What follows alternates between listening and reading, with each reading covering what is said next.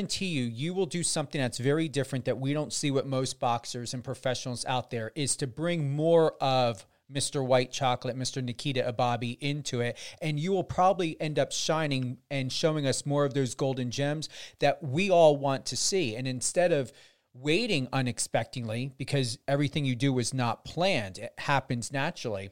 I believe yeah. it'd be very interesting to see what you come up with and what you show us everywhere you are. It's like creating a docu series, and you are not just a box office hit. I believe you're television ready. Yeah, because you know, like my my purpose, I feel like in boxing is like the message that I bring out is don't judge a book by its cover. Like for example, like if you look at Mike Tyson or any of those fighters, right? They're like the only thing they know is like boxing. Like they're super serious, you know, those buzz cuts, serious dudes in general, right? But like me, I'm like this this kid with like crazy long blonde hair, like